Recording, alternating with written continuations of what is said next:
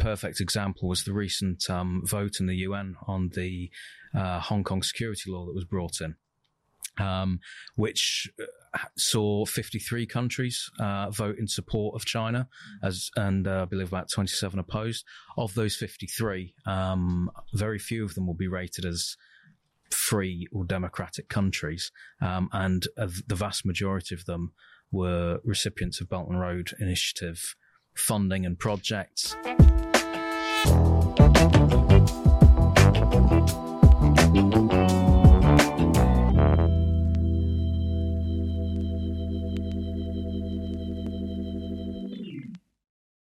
and welcome to another episode of Intelligence Fusion's podcast. And this week we're talking about how China's extended its influence throughout the Asian continent. I'm Max Taylor, and I'm the senior regional analyst at Intelligence Fusion. And today I'm joined by Matt Pratton, who who's helped, who's worked closely with me in the East Asia region, particularly with the South China Sea. Yeah, absolutely. Cheers, Max. Uh, yeah, of course. Uh, yeah, I'm, well, I'm one of a, a few analysts that uh, we've been keeping a close eye on on, on matters there. We uh, go to great lengths to really drill down, uh, you know, uh, you know, incidents at the at the, at the lowest level po- possible to get a bigger, to get the best idea, clearest idea possible of what's going on in the whole area. So we we look at, you know, where planes have, you know, where any info we can find on where planes have been flying, where ships have been sailing, nearly everything we get to get to as uh, the lowest level possible. Absolutely. Thanks, Matt. And I'm also joined by Alex Smith, who's a new starter at Intelligence Fusion. And Alex has spent some time living in Hong Kong, I believe. Yeah, um, I used to live and work in Hong Kong. Um, and I've had a long term interest in China um, and sort of East Asia and, and Southeast Asia more generally. I think it's safe to say you've got quite extensive experience in the Asia Pacific region as an analyst as well. Yes, um, I've I've spent my career covering the whole sort of Pakistan to Australia region. Great stuff. So, as I said, this week we're talking about the uh, growing influence of China in the uh, Asia region and the, how they've done this. And this is a massive subject, as we've we've already mentioned in the past. This is huge. So we've tried to break this down into two distinct categories. And the first we're going to focus on is uh, is a more military side of things and the way that they've extended using military and hard power. And we're also going to look at the economic side of uh, China's growing influence through initiatives such as the Belt and Road Initiative, and more specifically CPEC, in, uh, or the Chinese Pakistan Economic Corridor. So, Matt, would you like to get us started talking about the South China Sea and the, the military side of this question? Uh, oh, where to begin?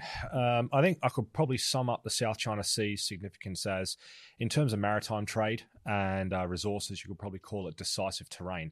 I mean, that's uh, by comparison to say the Pacific Ocean. You know, that small body of water, the uh, you know the South China Sea. It's you know you've got uh, quite a number of nations that depend on that on that uh, on that area for access to and from uh, you know to and from other nations around the world. I mean, just to you know rattle off for probably a, a, few nations off the top of my head that would depend on access through to and from that area. I mean, you've got the Chinese themselves, Vietnam, Malaysia, Indonesia, Singapore, uh, Japan, South Korea, uh, Thailand, and, and Vietnam.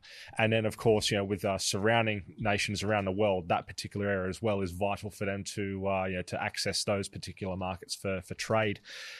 And in terms of resources in the area, well, the South China Sea is uh, regarded as having a considerable amount of fishing stock uh, of you know of, of uh, resources for fishing, which in uh, in Asia, uh, Southeast Asia, and East Asia, uh, fishing is quite a considerably large large consumer market. So uh, that that particular body of water, having you know being able to access and have uh, freedom of movement in that area, can provide quite a lot of um, security in terms of supply, and uh, in terms of supply for fishing stocks, which of course will enable uh, fishing markets around those around those areas to uh, keep operating. And finally, there's reportedly quite a lot of uh, energy resources in terms of oil and gas. So controlling that bit of area in terms of you know uh, the energy resources available can help provide anyone who uh, you know of course every nation around the world needs to guarantee its energy supplies. So control you know having a considerable amount of control in that area can uh, you know for any uh, na- nation in the immediate region, well that can provide quite a lot of security for energy. And let's not forget that um, from a purely military perspective as well, the South China Sea really does add several hundred miles of effectively defense in depth and allows, mm. you know, it gives it, it gives China the ability to push its its homeland defense far beyond its coastline, which is another motivating factor. Yeah, I think it's a maybe less a publicized point that as well. Actually, and also from China's perspective, it is of some concern from a security perspective to have these U.S. Uh, military assets as well as U.S. allied military assets in the region. So, from a Chinese perspective as well, it's uh, it's, it's easy to see sort of why they respond as they do to these uh, these troop movements and drills that we see in the region. Yeah, it's.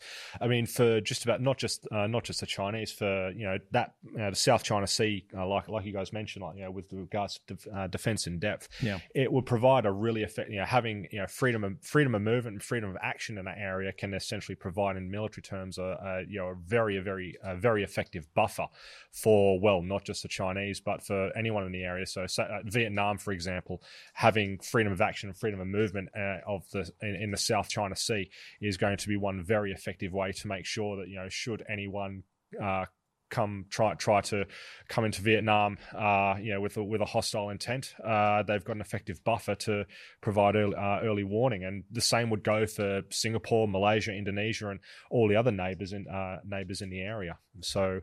It, there's a lot of there's quite a number of uh, quite a number of countries, uh, both in the immediate region and in the wider well, in fact, uh, around the world that would uh, rely on being able to have freedom of movement and freedom of action in the area.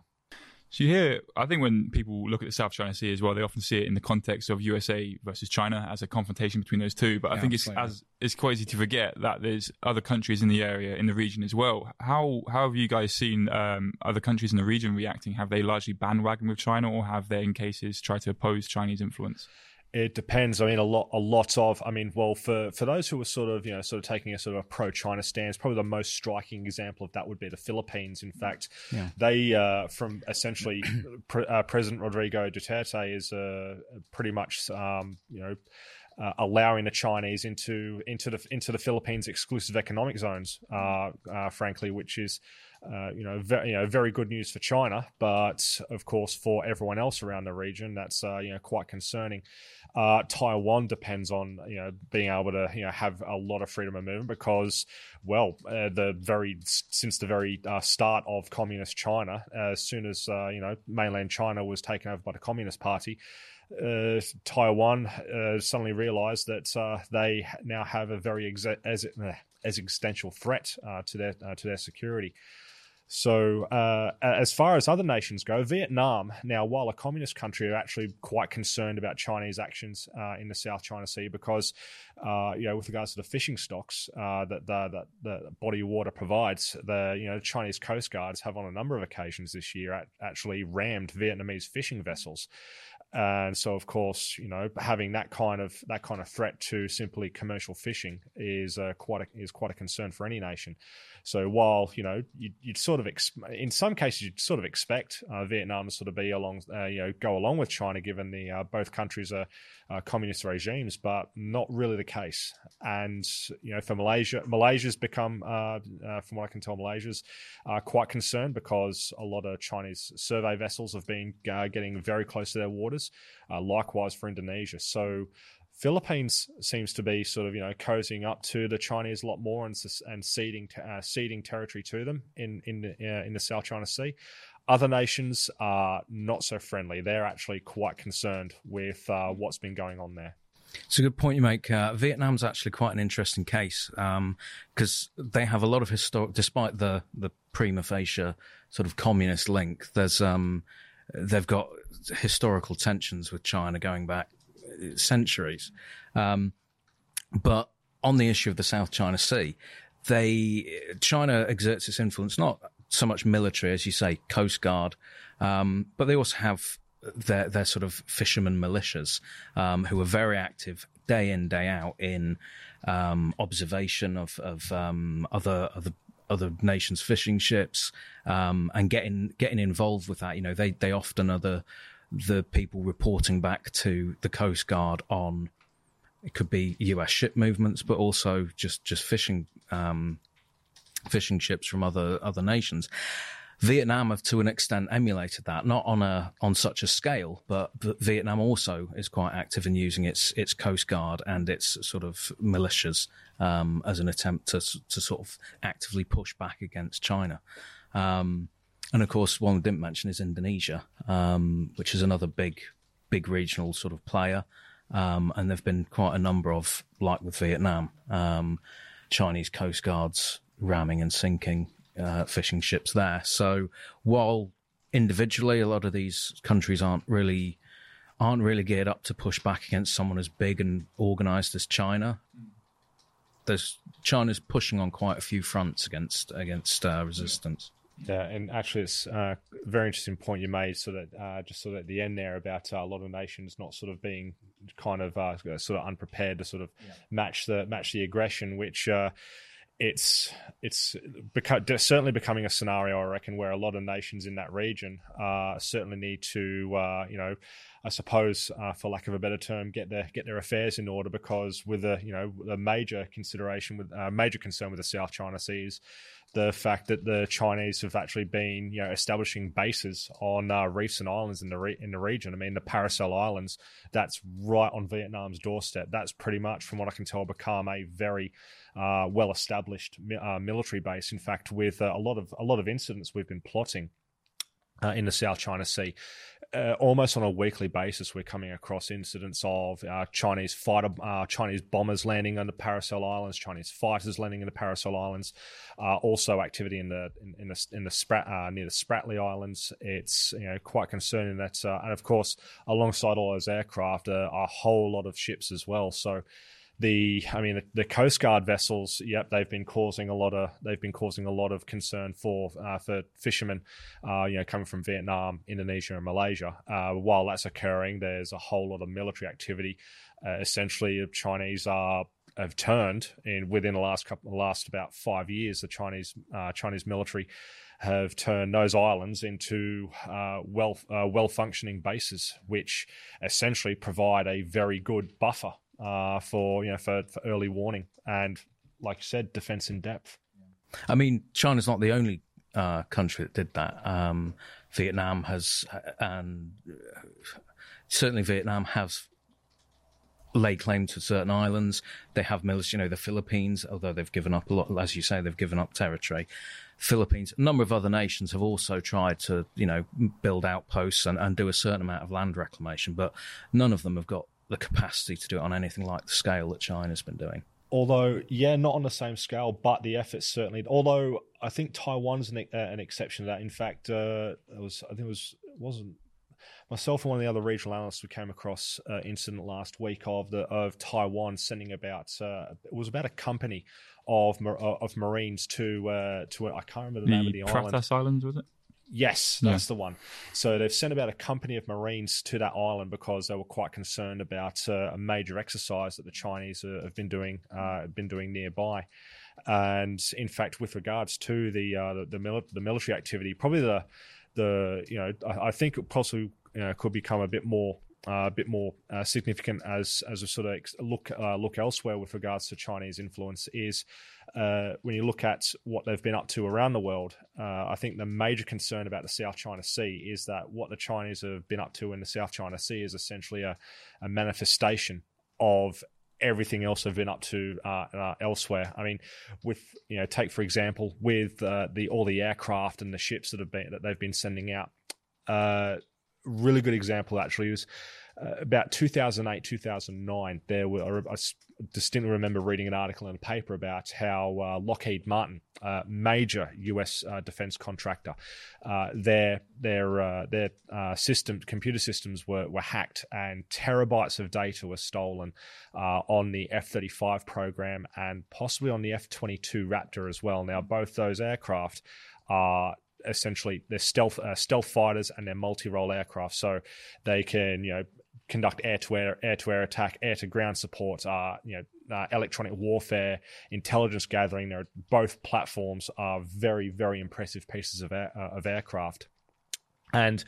After that incident, there was actually about five years down the track where the Chinese actually unveiled their uh, their uh, their uh, fifth generation uh, multi-role uh, air superiority fighter called the J20. And when they unveiled it, it was uh, quite a concerning coincidence that the J20 looks very, very similar to an F22 and an F35. Yeah, I think just looking at a few images of it, it's pretty clear resemblances, isn't there? So oh, yeah.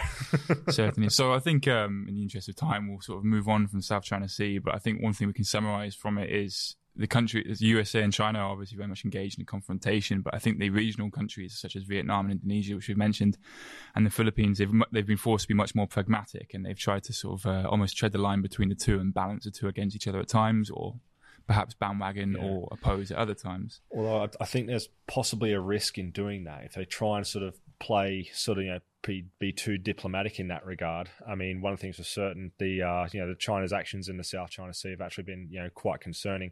If they you know at the same time if they're going to uh, you know take a you know engage in a lot of di- diplomacy and try and sort of you know keep th- uh, keep things civil, that could actually distract them from building up a lot of hard power assets to make sure they're covered just in case diplomacy fails. I mean, you know, I, I think if there's one lesson to be learned from the South China Sea is the uh, good old um, good old concept that's been in place since 1648, the Treaty of Westphalia. Uh, you know, you've got to make sure, you know, as a state, you've got to make sure that you can guarantee your own interests, be it through soft power and certainly through hard power. So I think. Uh, what's been happening could be a, quite a bit of a wake up call for a lot of nations there to, you know, not just uh, try and stay friendly, but in case things do go bad, they can uh, they can take a hardline approach.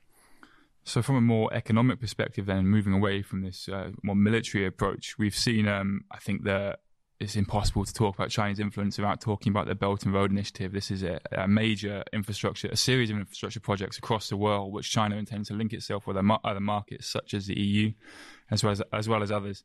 And this project has seen China gaining influence in multiple countries through investment and other projects. So Alex, I know this is something you know quite a bit about. I was wondering if there's anything you can tell us about this.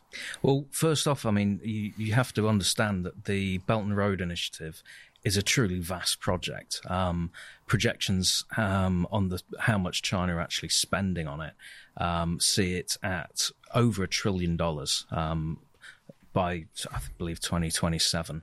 Um, I think Morgan Stanley have it like 1.2 two, one point mm. three trillion dollars. So in terms of scale, there's really nothing else that you can even compare it to.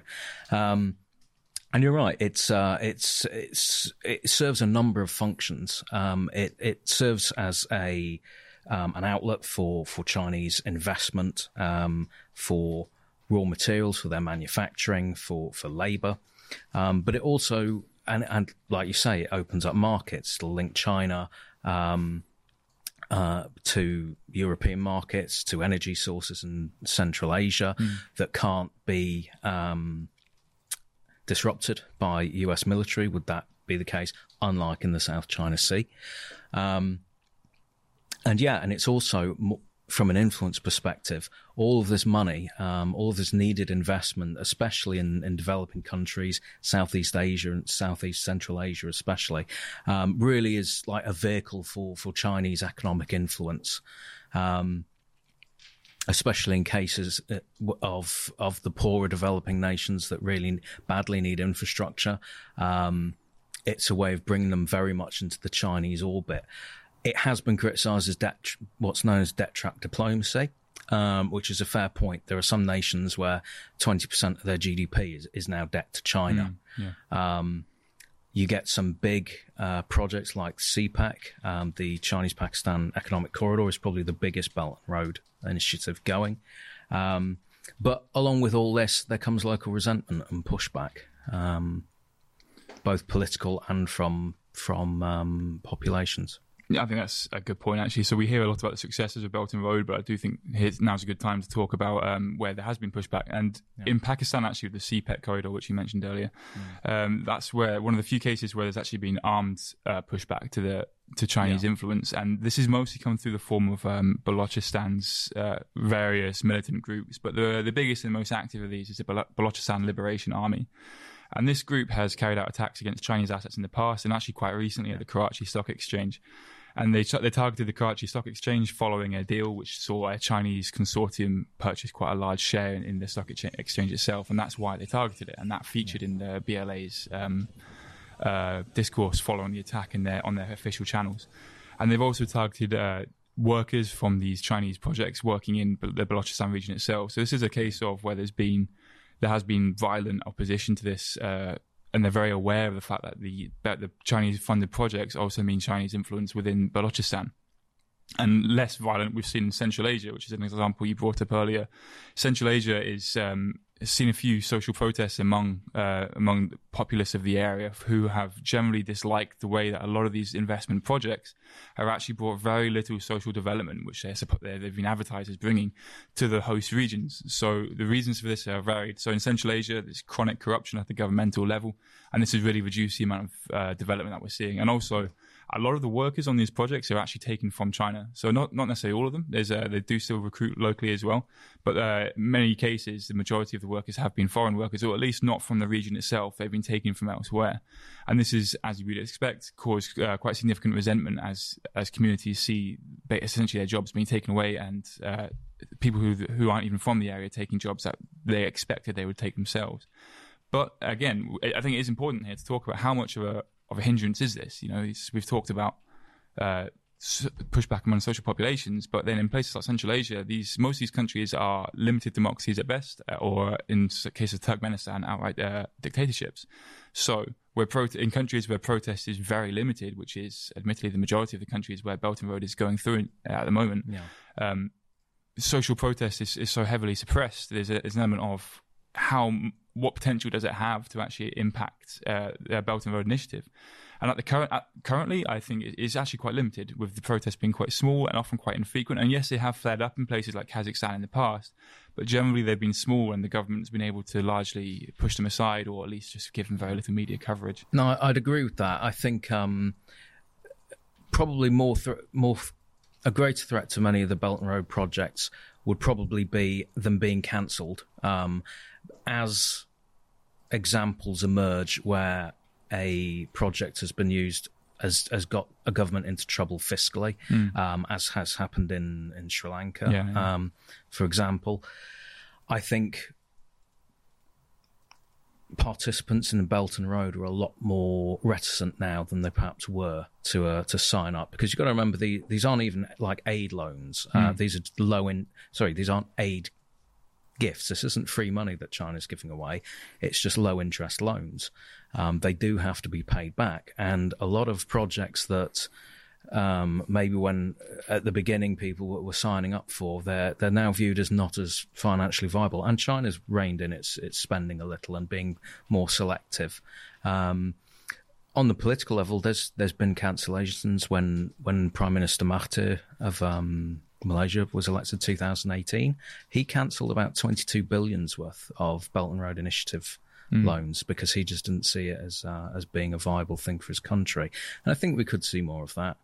Um, I think um, I, I, think it's certainly a good point. Actually, I think people are now starting to realise that this is a potential threat. Yeah. And whilst again back to CPEC, whilst Pakistan is a very close ally of China and sees China as a great counterweight against their, their neighbour India CPEC present, presents a problem for uh, for Pakistan in that the, the attacks on Chinese assets have raised questions, and whilst I think it's unlikely for the time being, it has raised, raised questions as to whether China is going to have to become more involved in the security of these yeah. projects. Because at the moment, they've taken a very, they very much taken an approach of we'll just leave you to it. We'll give you the investment as long as you pay us back. We'll let you, yeah. we'll leave you to it, and we won't question your practices. Whereas in Pakistan, there have been cases where they've they've requested the Pakistani government to uh, provide better security. Mm. And I, I, imagine China would be very reluctant to deploy any form of security forces personnel to the Balochistan region. I think they, they must be aware that this would only make it worse. But if mm. attacks were to increase and continue, or protests in other regions are to intensify, then yes, I think that we're going to start seeing a security threat. And I think that will then finally start actually having quite a, a very negative impact on these on these initiatives. At the same time, as governments are already starting to question, hold on, is this actually is this a good idea? Is this is this the best uh, best solution for me? So I think um, I think China is also whilst this, I do think the initiative is so far largely successful. I do think China is at the moment starting to realize okay there is there is issues with this. Yeah, it's interesting. Project. Yeah, it, I kind of wonder what sort of scenario you could um, envision where China gets sucked into um, mm sort of foreign adventurism, um, which which traditionally it doesn't get involved in it. it. I mean, but as as we've said, it's particularly its naval forces build up, it gets that expeditionary capability. It has these inter- large interests um, in in foreign countries. Yeah, you're right. I, I could see some, um, as it's so-called wolf warrior, um, yeah. sort of uh, situations arising in, in the medium to long term. Mm. It, would, yeah. it'd certainly it'd certainly be a, a, very difficult a very difficult trap to avoid. I mean, just to you know uh, what you were mentioning about the, the sort of what you guys were mentioning about the sort of the scale of the Belt and Road Initiative. Yeah. Uh, you know, I can certainly back you guys up on that one. I mean, when uh, back to when I was um, you know my apologies, possibly a bit of ancient history here. but uh, you know, when I, uh, I was I was in the Australian Army, I deployed mm. to East Timor uh, for six months back in 2012, and there was a few occasions I went to uh, Papua New Guinea uh, after that as well. And in both countries, uh, no word of a lie, you could throw a rock in any direction, and you, and you would hit at least five infrastructure projects or any kind of construction project that yeah. was being heavily backed by the Chinese government. In in a lot of cases, the the construction signs, all the safety signs, were all in you know all all in Chinese. Hmm. So you know that, that's of course a very you know that would mean, of course, there's quite a sizable workforce in just those two small places, uh, small countries alone. And of course, that does, you know, in Papua New Guinea, there's, of course, you know, uh, there can be a lot of tension amongst locals and, and foreigners when it comes to uh, when it comes to infrastructure projects, particularly uh, particularly mining. And uh, consequently, I think it's going to be sort of a you know a bit of a, a, very a very difficult trap to avoid because with all those Belt and Road Initiative projects going on, cancelled or not, there's still quite a considerable amount yeah. going on. That's a, a, lot of you know a lot of workers coming from mainland China and going into uh, going into those areas. In fact, there's even been uh, cases of that in, uh, in, in in Australia with uh, with uh, with infrastructure projects, and that's caused uh, quite a bit quite a bit of concern. So uh, as uh, you know, sort of tension increases, and say areas such as you know, say uh, East Timor, Papua New Guinea, or uh, much more you know, uh, sort of you know, still developing countries, as the tension increases, they'll probably have to at some point send you know security forces in, and that's going to you know that it'll have to be a sizable commitment because there's just so many projects going on.